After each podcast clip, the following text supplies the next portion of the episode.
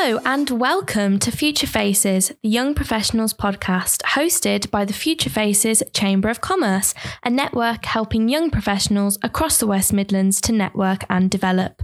This podcast will be a platform to showcase our network's young talent, explore the topics important to this generation of future leaders, and support them in their professional development.